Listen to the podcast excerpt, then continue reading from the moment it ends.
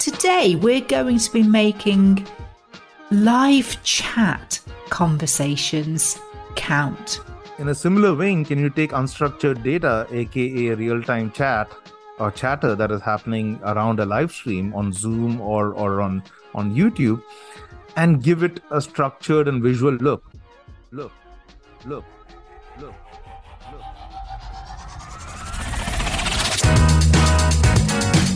got a very special guest lined up for you today. We all know that starting conversations can be a tricky thing.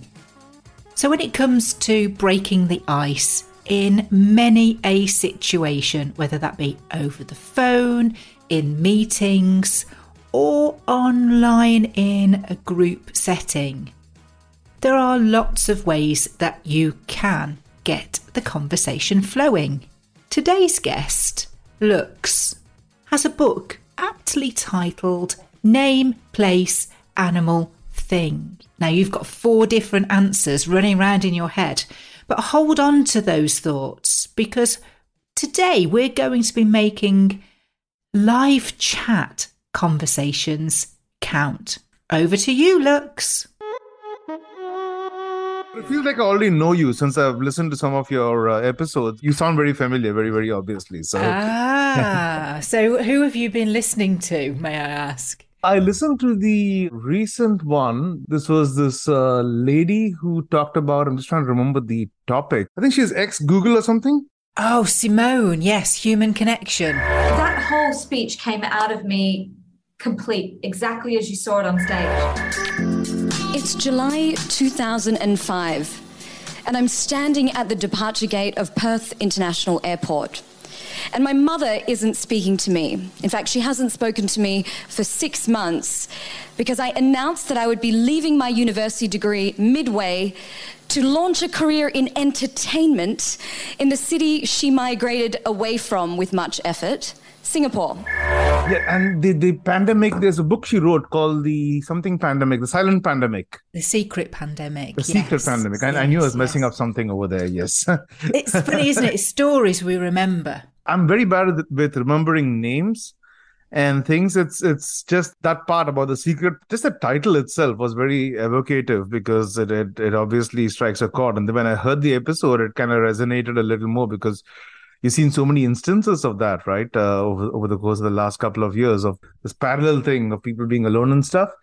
But yeah, the stories resonate as opposed to the names per se. Yes, absolutely. And it, it's interesting, isn't it? Because I was looking at some of the things that you've been getting up to to think about, right? How what are we going to talk about today? You know, what are we going to share with our listeners? And there were a few things that struck me. First thing was, I love that you do comedy because that means that we're going to get on like a house on fire. If if, if you can put up with my sense of humour, that is. 2000 obituaries. That's a strange kind of hobby to have. How did that all come about? the obituaries thing has has been a passion as I've traveled across countries. So, you know, as I've gone to different places, and you obviously subscribe to the local newspaper, which was in the the, the main newspaper in Dubai, the main newspaper in India, in Bombay, in Chennai, and now the New York Times here in the U.S. Uh, on the East Coast where I live. Someone told me this decades ago and it struck a chord saying if you want to read and, and this was of course a time when newspapers had only one section and they weren't about five pounds in weight or something. So, so they would say if you if you want to read about man's accomplishments you know start the newspaper from the backside because that's usually where the obituaries would be.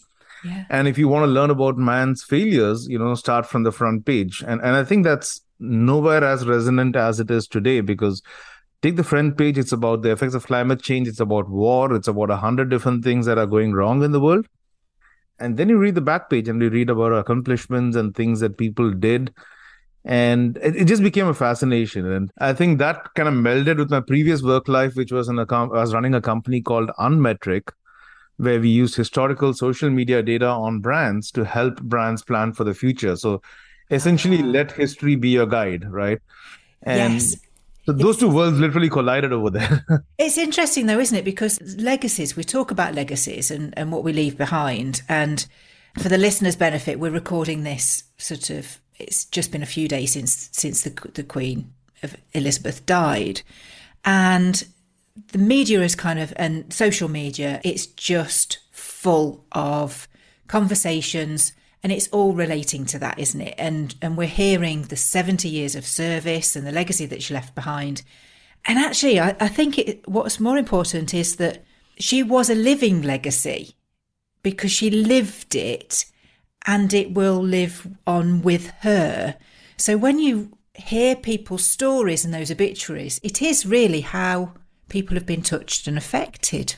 Absolutely. by being in closeness or just you know feeling it in their life when we dug in it was it was interesting to see certain things that stood out right like in in terms of I mean, we live in an era where instant gratification and the desire to accomplish things are, are a lot earlier in life. People want to have achieved everything they want to do in their 20s and their 30s and stuff. So it was interesting to see the data and see that most of the folks that, for example, the New York Times featured in their obituaries had done their first significant achievement i think around the age of 42 or so right? So that that wow. is an instant lesson in the virtues of patience. There was so much in the arts. There was there was so many commonalities when we dug in and looked at what they'd done. And and spoiler alert a vast majority of them had done something around helping others.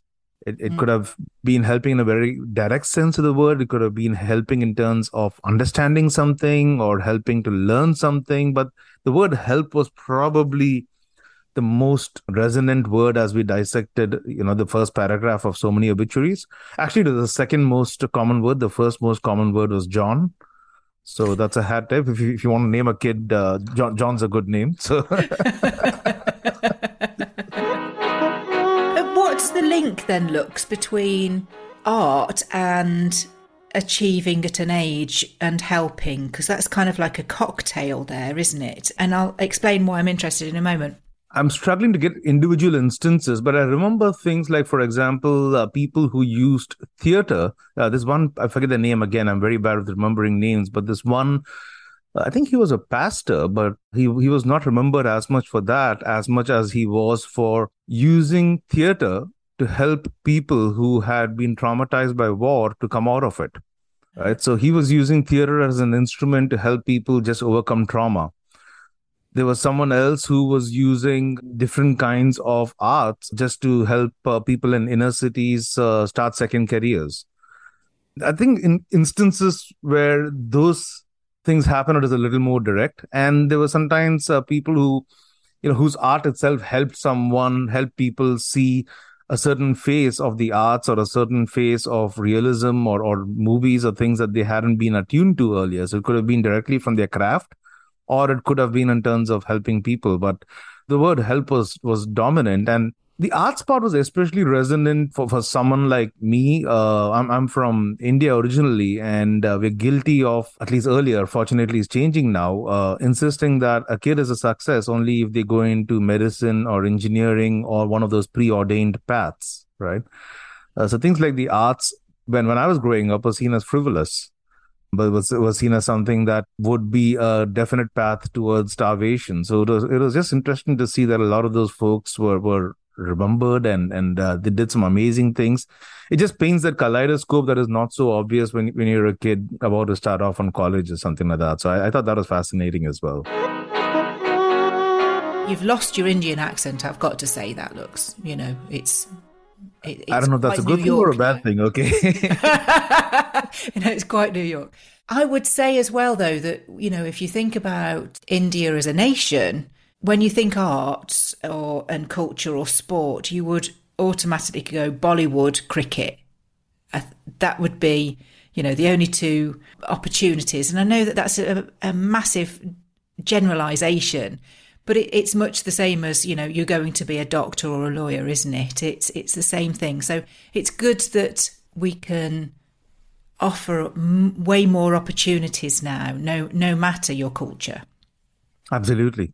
So look go, going from the obituaries thing it, did that give you the idea for the name place animal thing to some extent, actually, the way name place animal thing happened was was related to the obituaries, but it was a parallel journey that I was going through during my my previous company. I'd given this talk about what was it about six years ago in Jaipur, and um, this was a talk on perspective. And you know, often you just dump a whole bunch of ideas, and then you're trying to find some interesting narrative vehicle to put them into. And I literally had all these post-its that I put saying these are my 20, 21 slides, and I was trying to find a narrative string through all of them.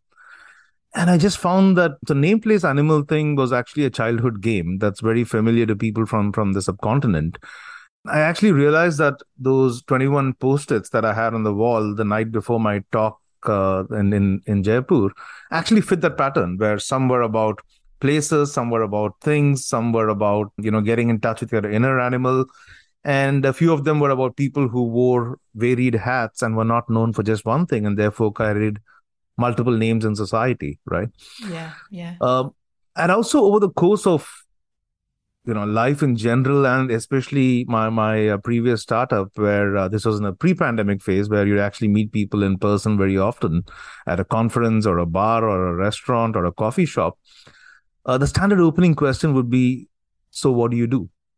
Right? it stumps so many people. I don't know why it stumps so many people, but how do you get the name, place, animal thing into that? What do you do? I- explain it. So what do you do was was a question that vexed me for, for a fair amount of time because most people, including me, would answer it with the most recent line on our LinkedIn profile. Right. Okay, so Which look, kinda- what do you do? So my so so I would have earlier answered that as I'm the CEO and co-founder of Stream Alive, an application that helps makes make live streams alive, right? Which I still am, but if you had asked me the question today, I'd probably indicate, I mean, do you mean what do I do for a living or what do I do in life? Which then encourages you to ask more, you know, first understand and appreciate that there are more dimensions to everybody.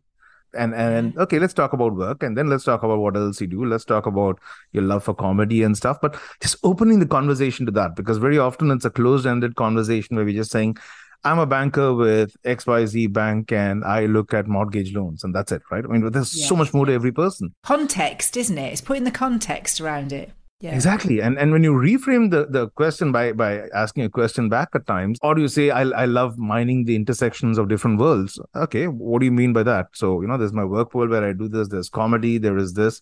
And I think there's a lot of fun in, in intersecting those those different worlds. So there's different ways to give it, but the, the thing behind name place animal thing so the book started off as a non-fiction book which then became um, I, I thought a little too didactic so cardinal mistake of rereading what i had written before I had finished it and then decided no i'm, I'm not going to read this myself so rewrote the entire book in my favorite uh, genre which is allegories where where you know it's like a story like the monk who sold his ferrari or jonathan livingston seagull or one of those genres where there's a Oh, story or yeah, a narrative I love Jonathan Livingston Seagull. Oh, it's a beautiful book. I mean, I, I just reread it about a year ago. Yeah.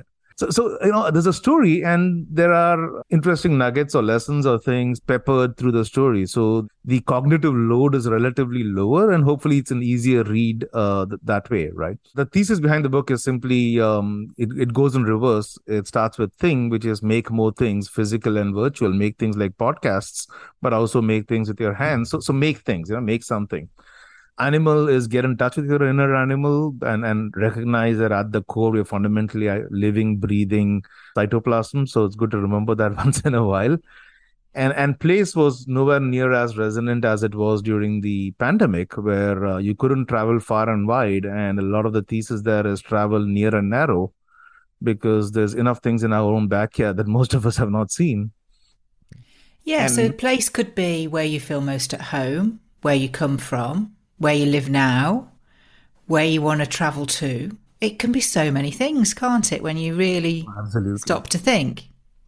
absolutely and and and if you, if if travels what you want to do because it's, it's a great teacher there's there's enough culture and different languages and cultures and things you can immerse in within within probably about uh, 20 miles of where you live for most people right that's place and and the overarching theme is uh, name which is you know don't just have one badge or one thing you're known for or that you answer when people ask you so what do you do more importantly when you answer to yourself uh, have have a bunch of things that get defined by the places you visit, getting in touch with your inner self, and making more things. So, so that that's kind of the gist of the book. Smart. I, I love that idea that you can you know the, it's like there's, there's, there are i was taught tricks for, for networking you know rather than saying that what you do you can lead up to it by sort of saying did you have any problem finding the place? Where have you come from? What was the journey like? Do you know many people here? You know those sorts of things that sort of gently ease into rather than so who are you? What, what what's your name? Where do you come from? And what's your inside leg measurement? Please because it can really put people off, can't it? And there's a certain anxiety when it comes to meeting new people anyway, that you don't want to be sort of oversharing either.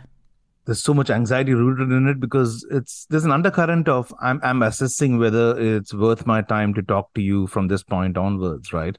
So there is that little undercurrent over there which, doesn't augur for good conversation. Right? Oh, I don't know. I don't know. I mean, I think it's it's perspective, isn't it? And it's something that we explore with every guest. You know, there are certain commonalities that I think that all guests are in agreement with me, and and that is that you need to apply a little bit of common sense to a conversation, but also sometimes you kind of need to be reminded of the most simple things because we can be overthinking some very complex situations when we're at work and, and, and involved in other things that we kind of just need to bit like children just be reminded of those things. By the way just just on a very related uh, theme I, I, was very excited to speak with you not just because I'd, I'd heard your previous episodes and and love the way you do it also because the central theme that you have which is you know making conversations count two years back if you asked me if i knew what i'd be doing right now i had absolutely no clue but what I'm doing right now was born from conversation. And what it does is facilitate conversation. So getting on a podcast that says making conversations count was like, okay, it can't get better than this. You know? I didn't know two years ago either what I was doing. I wouldn't if I'd have said to you that as we're recording this, it's it's it's the time for the hundredth episode. Two years ago, wow. if you'd have said, 100 episodes in, I'd have gone, no, don't be silly. I don't even know what I want to talk about yet. You know, and you formulate ideas as you go, don't you? And you mentioned that you're involved in data beforehand and looking at past data for brands so that they can plan, you know, their, their future social conversations am I sort of jumping to conclusions when I think that Stream Alive was kind of born from that experience too, to bring it back to the real world? Almost there's one little bridge we're missing, which we actually touched upon very interestingly. So so that's the nice thing about conversation. Ooh. Everything kind of connects. So the, the bridge is the book, is is name, place, animal thing, right? The reason I bring up the book again is the previous company Unmetric had gotten acquired towards the end of 2019 we had a personal emergency with our older son who had to be hospitalized in Berlin, literally airlifted here to the US. He was in hospital for a couple of months. Uh, he's he's he's good and well now, so everything ended up uh, well afterwards. But this happened a week after the acquisition, so life got pretty crazy because the next three months after our company got acquired were us being in hospitals. And then we came back home, and then the whole world went into a lockdown because of the pandemic. So it, it was just a very, very surreal time. And uh, once the transition happened i, I took a break uh, towards the middle of 2020 just realized I, I, needed that and also to focus on things at home. And uh, that's when the book was born because uh, i had time on my hands and i had run out of excuses for not writing things that were otherwise in post-it notes and on different uh, apple notes and things. And i strung that together in, into writing the book right uh, this was towards the end of 2020, and and I didn't know the first thing about writing a book. Uh, you might read the book and say, I still don't know the first thing about writing a book, but I didn't know the first thing about writing a book at that point. So I signed up for half a dozen courses on how to write a book, how to edit a book, how to market a book, how to get Amazon and the gods around Jeff Bezos to bless your book when you list it on Amazon and things like that, right? I missed that course where I got the blessing for, for my book. I'll give you my Venmo account and I can I can another lockdown baby. Oh, that's a lockdown baby as well. Okay, so you know exactly what I'm talking about. Then I do. It was that. It was that opportunity to kind of let muddy waters clear, so Absolutely. that you could go. Well, what do I want to do with this information? So yeah. So once you got it blessed, what did you do? So, so I'm going to borrow that expression, by the way, an opportunity to let muddy waters clear. That's a beautiful way of putting it. That, that's exactly what happened. Yeah. So I signed up for, I, I, still remember the exact number. There were 56 live streams that I attended over the last quarter of 2020 for these six courses. And these were delivered on, on Zoom meetings, Zoom webinars, YouTube Live, Facebook Live, right? Class sizes were anywhere as less as 10 people to as much as 1,100 for the Amazon Blessings class. Wow. So that's where I noticed, you know, there's something beautiful when you recurrently see something over such a tight compressed period because then you start to see patterns. And I saw a couple of things. The first thing was that the chat flew by faster than the presenter could keep pace. There were conversations happening all the time, and they were not being counted because the presenter could not could not keep pace with what was happening in the chat. It was even crazier when the presenter would ask a question, like uh, a standard opening question would be, "Hey, where are you joining from?" Right? yeah, and then you've got a thousand go, different locations popping exactly, up. Exactly, right? Yeah. But the irony was, if you got a thousand different locations, the presenter would call out three of those people Say we've got London in the house, we've got Mumbai in the house, we've got Lux from from uh, Jersey in the house, and then ignore the remaining 997 people, which is kind of unnatural, right? It would be pretty rude of me to ask you a question and then totally be oblivious to what you're giving as an answer. But we do it on a live stream because if the presenter were to read 1000 locations he would be he should be a geography teacher yes so, so that happened time and again, Wendy. You know, where where I have noticed that and wondered how you could fix it. The fixing it is what we do at Stream Alive. That's why I said the company was born from conversations, from seeing ignored conversations, and we said, you know, there. That's why you saw connective tissue with what we did in the previous company, which is where we used to take unstructured data, as you observed, and give structured insights from that. In a similar vein, can you take unstructured data, aka real time chat, or chatter that is happening around a live stream on Zoom or or on on YouTube and give it a structured and visual look, right? I mean, we say a picture is worth a thousand words, but here a thousand words could be worth a picture. For example, as people are typing locations, show a real time map that maps them out with lights coming up as they type locations. So that's yeah. what we do. Oh, it's, or like the, type... it's like Santa's, you know, good and bad list, isn't it? That's a good idea for a feature. We should probably do something around that. Santa's list. yeah. I, mean, the, the, whole thing is about making conversations more inclusive. So our, our pitch is we we change these live streams from a current scenario where 95% of the people are ignored to one where 95% of the people will be included. Where if someone eh, has a thing and an answer to how are you feeling today, that answer is not going to be lost among 998 other people chatting the same thing, but it's going to populate a real time word cloud that if a majority of people are feeling happy or grateful, is going to show that by having that word bigger. Yeah. So, context aware conversation is kind of what we're trying to create over here because when you ask people where you're joining from, they're not going to say happy or grateful. They're going to be saying a location. And when you ask them how you're feeling today, they're not going to be saying, uh, you know, Glasgow or London or, or, or New York. They're going to be saying a feeling. So there's context to this, which you can actually harness to give a collective voice to the audience by, by means of a visual. So interestingly, that's our fundamental premise. We make conversations count in, in terms of counting yeah. each and every person who's who's participating in a live stream or a chat. So again, I mean, this was born from the journey that came from the book, from attending live streams, and now it's a full-fledged company with you know many users who are across the gamut who are teachers who are preachers who are sellers who are entertainers and people doing town halls meetings trainings. Uh, it, it's just a different way of conversing where suddenly it's, it's two way and it's not just just one way right?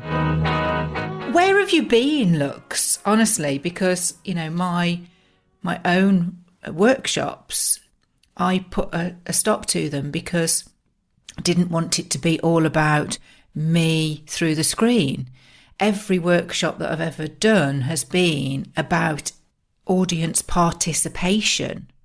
So it's, you know, it's it, they're involved. They need to interact, you know, and it was just too cumbersome to be able to deliver that when you've got multiple people coming through on a screen and a chat and, and, and how, how can you converse? Because we we haven't really learned, I don't think, how to be able to do that volume of multitasking without a little bit of help. and it sounds like you fixed the little bit of help problem.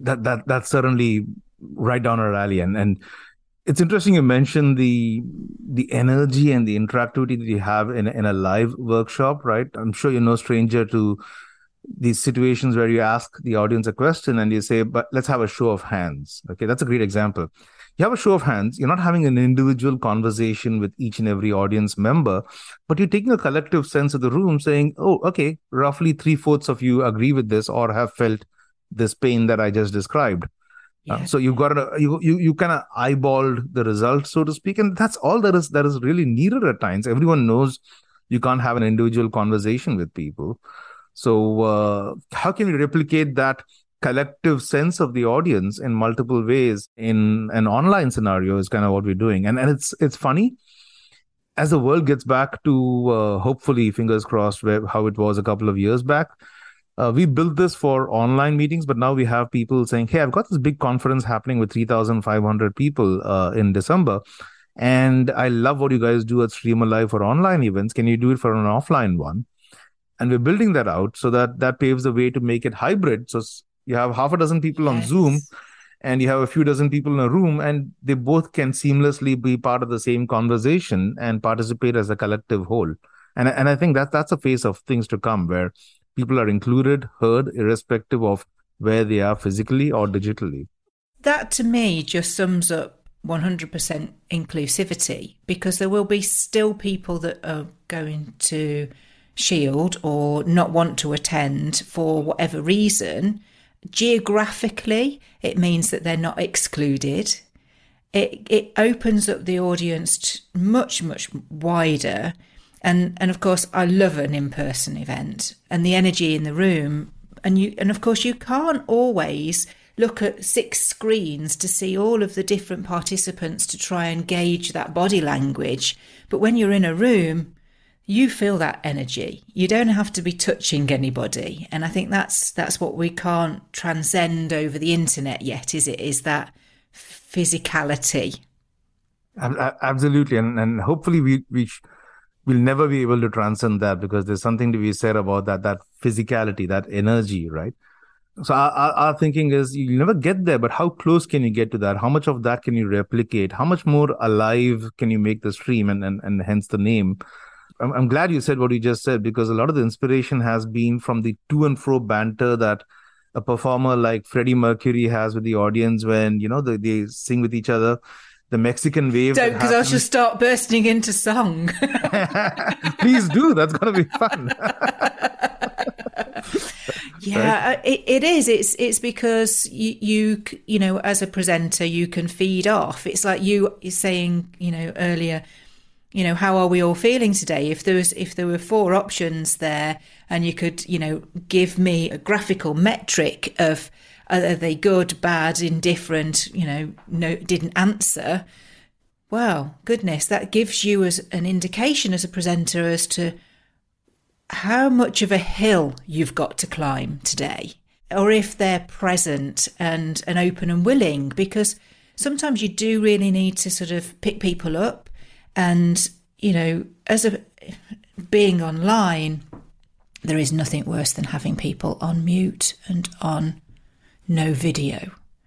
So you yes. are, you know, you've got these little black boxes everywhere and you have no idea how it's being received. How is that helping anybody? But that's the interesting thing, right? Although, and I would love it for every single person to keep their video on and have that feedback loop. Therefore, and and I've spoken to comedians who, for whom that's that's very very depressing when they're doing a stand-up set and they can't even see how people are are reacting, and a lot of them had to do that through through the pandemic.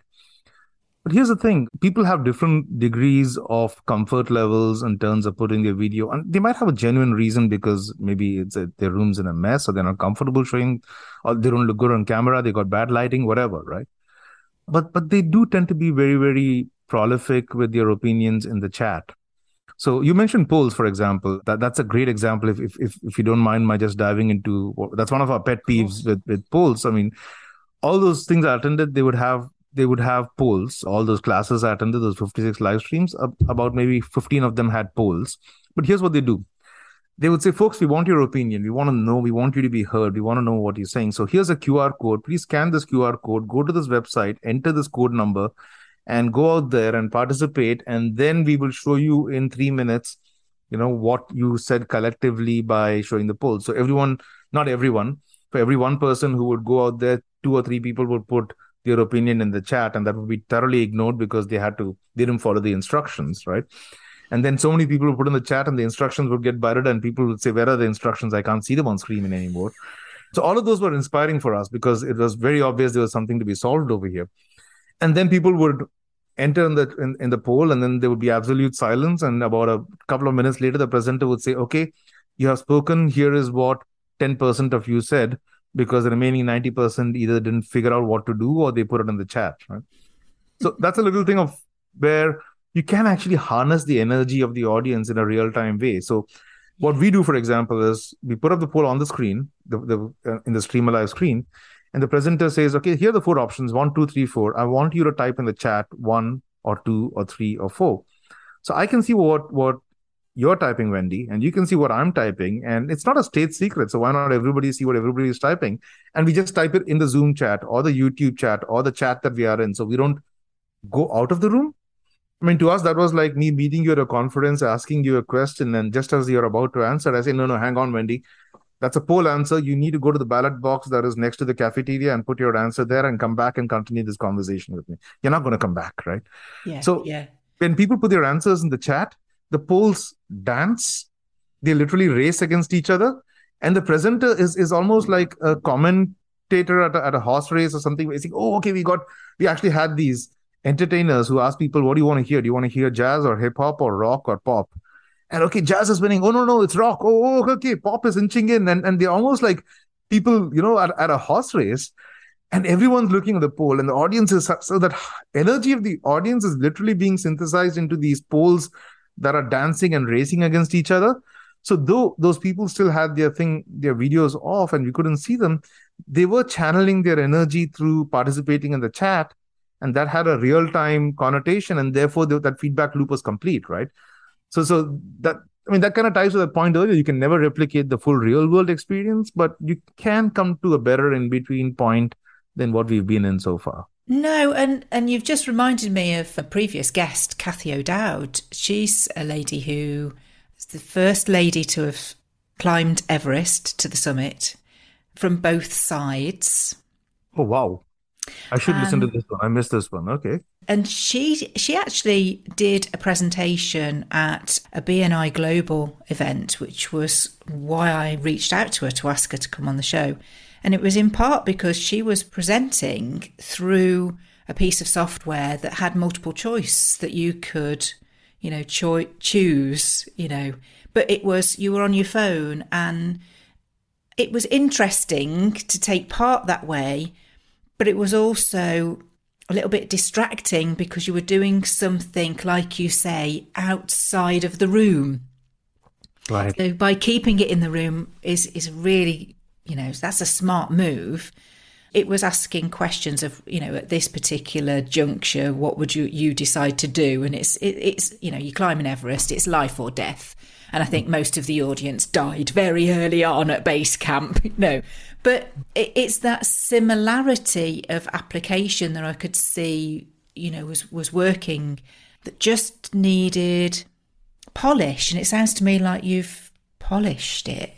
That's certainly the hope. And and what you just described, I mean, the way we talk about that is the current approach is one where people are asked to go to a product to participate the polish that you've talked about is one where instead of asking people to go to a product, we've got the product to come to the people. Yeah. so they don't have to do anything different to participate. It's it's all about friction, right? If if getting heard requires going through a lot of loops and stuff, you're not going to take the, the effort because path you're not willing to resistance. Exactly, the path of least resistance. I mean, yeah, yeah. Now, now we're talking about climbing Everest, but yeah, the path of least resistance. I know. Yeah, I, I, you know, I, I'm certainly not on my bucket list.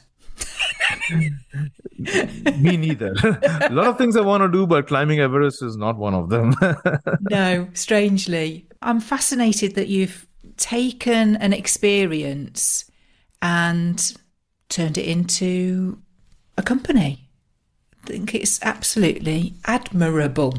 And then, like I said, that's why I, I, was excited about being a guest on your podcast because the, the company was born from conversations, from seeing conversations gone wrong in a one to many setting across those 56 live streams.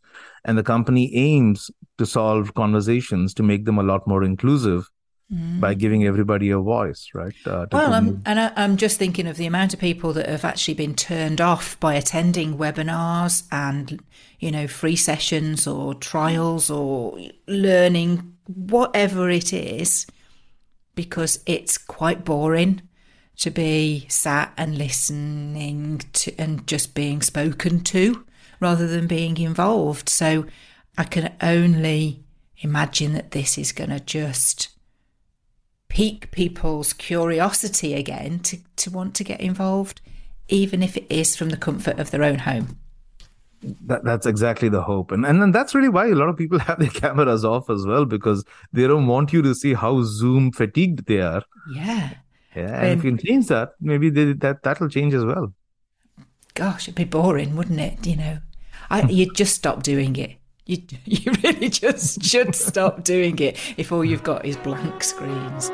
We're going to carry on that conversation in just a moment, but first, let me tell you about my Power Up program. An hour and a half with me, and accountability later it's by no means ever going to fix everything. But what it will do is it will allow us to find one area that's a key priority for you to implement straight away into your business and allow you to just see the other areas that you need work on. It's a great stepping stone into the 12 week building block program.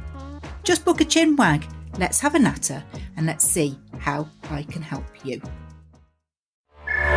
The Wendy Wu tip is all about icebreakers, and there are lots of icebreakers that we use without even giving it a second thought. And the most popular ones are the weather and how did you get here? Did you find it okay? It's those sorts of open ended, friendly gestured questions that can break the ice and get the conversation flowing. So, if you want any more tips, head over to the Amazon store and pick up a copy of my book. Let's get back to the conversation with Lux, shall we? Oh dear, Lux, I love talking to you, but we've come to the point in the show where I never know what's coming next. So I did do a little bit of name, place, animal thing on you before you came on. So I knew roughly what we were going to be talking about. But this is where I ask you to share that one conversation that had it not have happened, your life wouldn't or career would not have changed. So I guess I, I can't rewind back to the many conversations that happened from which uh, Stream Alive was born, but we've talked about that. So so let me actually totally shift tracks and talk about one conversation that was that was pretty important in my life, and uh, this was at the previous company at at Unmetric. You know, companies need to have an an independent board member, and I got introduced to this uh, gentleman called Ram Gupta, uh, who's since been a, a, dear friend, a very well-known person in Silicon Valley and everything. And he was the chairman of our, our board at Unmetric. And the first time we met, I expected him to go into what is your data structures and, you know, how do you guys harness the data? What kind of insights do you do? And instead, he asked me, um, what sport do you play? And I said, um, "You mean used to play? Because I used to play a lot of, uh, you know, uh, football or or soccer as they call it here in the states. But I used to play a lot of football, and I don't anymore." And then he, you know, he spent 15 minutes asking me why, if I love football so much, why have I stopped playing? And then I kind of took refuge into no, I got into squash. Okay, do you play squash? Uh, no, I don't. Okay, why not? And then we got into health. And then he told me one one thing which stuck in my head for two reasons. One is for perspective, and the second is a power of of analogies. So he said, um, "Look, uh, Lakshman, you you you you know, at any point in life, you're juggling these three balls, right? And one is a ball of health, and the second is the ball of relationships." and the third one is finances. And spoiler alert your startup and everything that you think is is you know you're so committed to is, is all around that third ball on finances right?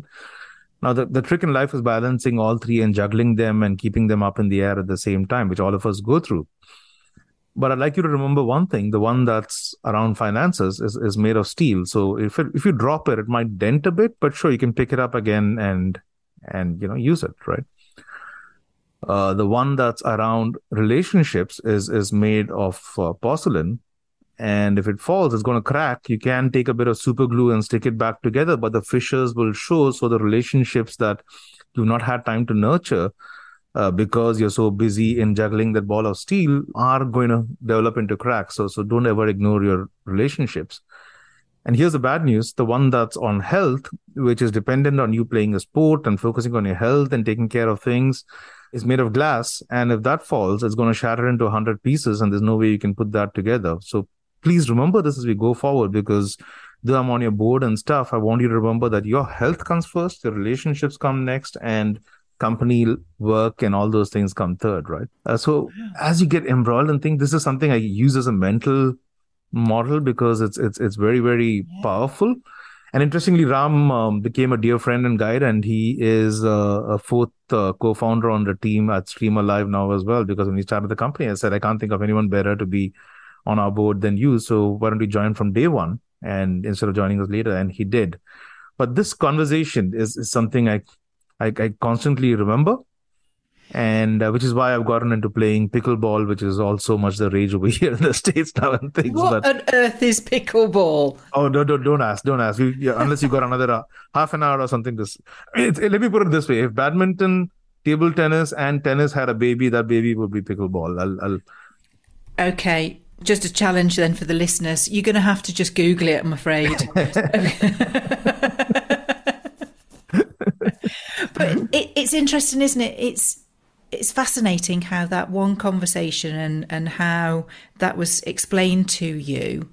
Obviously, scenario situations, experiences arise, and you're evaluating based on that analogy of those three things for you to say, where will this lead me to if I do this? How will it affect the other two? And, you know, mixing it up and juggling them as, as you do to be sure that you keep that balance. I think it's a beautiful analogy, and, and at least for me, it, it, it struck a chord. And yes, exactly what you said. Once in a while, it it helps you take stock. Yes, no, absolutely. And uh, I wonder just how many of our listeners needed to hear about you and Ram's conversation t- today. I hope they focus on the glass ball. yes, it certainly certainly made me go, goodness I've been doing a bit more of that myself recently, and other things just naturally look after themselves. They do, right? Yeah. mm. Well, look, you know, you're such an easygoing guy to talk to. I haven't asked you the one last question, which is what's your best joke? if you want to give us your best joke, you can. But otherwise, I always encourage listeners to carry on the conversation with guests and come and find you if they want to find out more about Stream Alive or, you know, any of the other topics that we touched on, like comedy, obituaries, and your book. Where's the best place for them to come and find you? Okay, so so the best joke part is, is I have a five minute stand up comedy set which is on my website. So my personal website is uh, Lux Narayan. That's L U X N A R A Y A N, luxnarayan.com and uh, stream alive and everything stream alive including free access to the application and a free trial and everything it, it's totally free at this point, in fact, is at streamalive.com. So uh, please, I mean, stay in touch with me, stay in touch with Stream Alive. Would love to continue the conversation. That'd be fantastic. Lux, you're an absolute diamond, and they're hard to break. Thanks so much for Love that time. analogy. Thank you. that, that's that's very kind of you. Thank you. So, who'd have thought that reading obituaries would lead to an idea for a, a book and an idea for a platform to bring people closer together and to feel more connected? I think it's absolutely fabulous. So, if you really want to find out more about what Lux is doing in the live chat space and you need to stay better connected with people attending your webinars or showing up online, do reach out and carry on the conversation and make sure to tell him where you heard of him. Well, next time we have the very one and only John Barrows on the show, and I could listen to his dulcet tones about making calls and sales and all other sales tips.